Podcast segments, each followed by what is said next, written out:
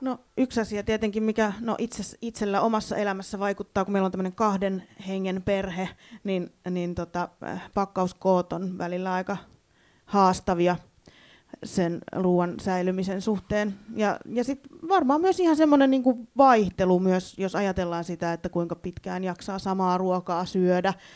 Ja, ja niin kuin tällaiset asiat niin, niin kuin ihan omassa arjessa on semmoisia niin kuin mitä, mitä pohtii ja mihin törmää. Ei taas tätä laatikkoa, että voisiko tästä tehdä jotain. Ja mä kuitenkin teen työkseni niin kuin tavallaan tätä, että, että mä niin kuin keksin uusia ruokia. Ja... Montako päivää ihmiset jaksaa syödä samaa ruokaa samalla viikolla peräkkäin?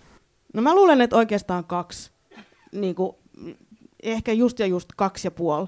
Mutta sitten kolmantena päivänä jo niinku ei, ei rupee tökkiä. Mutta sen takia ehkä siinä sit just tarttisikin vähän sitä semmoista niinku, jatkojalostusajattelua siitä, että, ja e, saada sen ehkä trendiksi jollain tavalla, kun sä puhuit aiemmin niistä trendeistä, että ehkä se tulee, on tulossa se trendi siitä, että teen linssikeiton ja neljän päivän päästä, jos ei se kupli, niin teen siitä, teen siitä linssipyörykät tai jotain, että, jotain tämän sortista, mutta niin ja siis tässä nyt tullaan siihen, että me ollaan varmaan kaikki, me ollaan hyvin tiedostavia ja osaavia tavallaan, vaikka mä nyt itseäni pidän minä huippukokkina, mutta kuitenkin semmoisena perusarjen että meillä on valmiudet, ja, mutta monella muulla ei ole varmasti sitä tietotasoa ja osaamista. Ei se nyt siellä valitettavasti kuitenkaan esimerkiksi peruskoulun kotitaloustunneilla nyt synny siis semmoinen näkemys, ja, et, et, et, et, ja mun mielestä semmoinenkin vinkkailu, että no sitten kun sinulla on niitä nahistuneita vihanneksia, tee kiva sosekeitto. No kyllä se nyt vaatii muutakin kuin, että sä vaan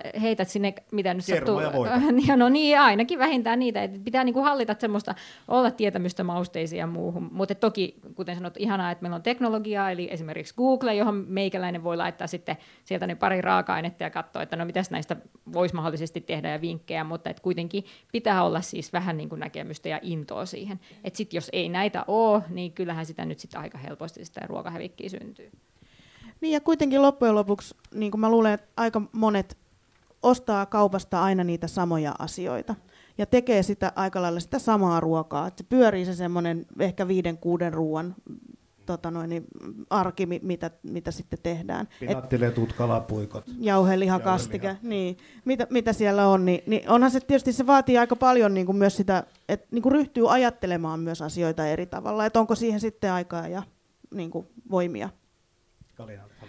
Joo, mulla oli, siis mulla on tähän itse asiassa tosi paljon sanottavaa, mutta mä nostan nyt kaksi asiaa esille, tällainen ei stubmaisesti kolme, vaan kaksi asiaa, niin tuota, äh, Ensimmäinen on, niin kuin, minkä mä oon itse huomannut, on suunnitelmallisuus. Eli se, että sä et oikeasti tee tavallaan joka päivä mieti uudestaan ja uudestaan, että mitä mä tänään laitan, vaan että, että pyrit niin kuin suunnittelemaan viikon etukäteen.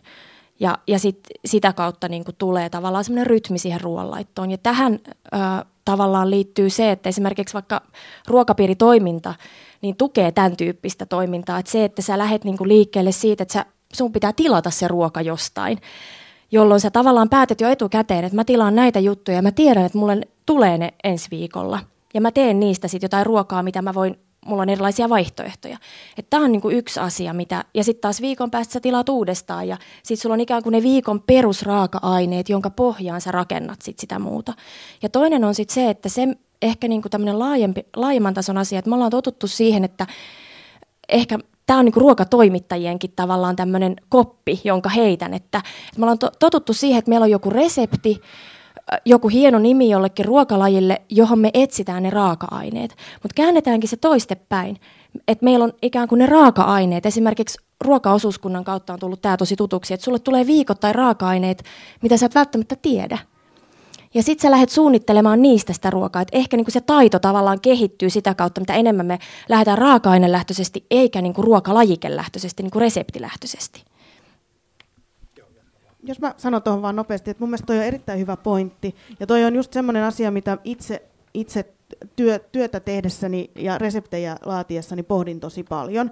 Ja, ja se on myöskin niin kuin, ihan hirmu hankalaa miet, tietää tavallaan se, että mit, mitä ihmisillä on siellä kaapissa. Et se, että, että tota, on helppo sanoa, että yhdistä sitä ja tuo ja saat siitä sitä ja tuota niin kuin ruokaa. Mutta että, että sitten kun mennään niin kuin oikeasti siihen käytännön tasolle, niin en, mä en voi on hirmu hankala ra, siis tämmöisiä äm, jämäruokasafkoja, on, niitä reseptejä on todella vaikea tehdä, koska ei voi tietää, että kuinka paljon sitä puuroa jäi sillä tyypillä nyt oikeasti aamulla yli. Ja, ja, ja sitten kuitenkin, kun reseptissä pitää aina olla määrät. No, siihen on totuttu, ja lehdissä ja kirjoissa on, että resepteissä pitää olla määrät. Se on erittäin hyvä kysymys, mitä sä kuiskaat sieltä, että pitääkö. Itse olen miettinyt ihan samaa.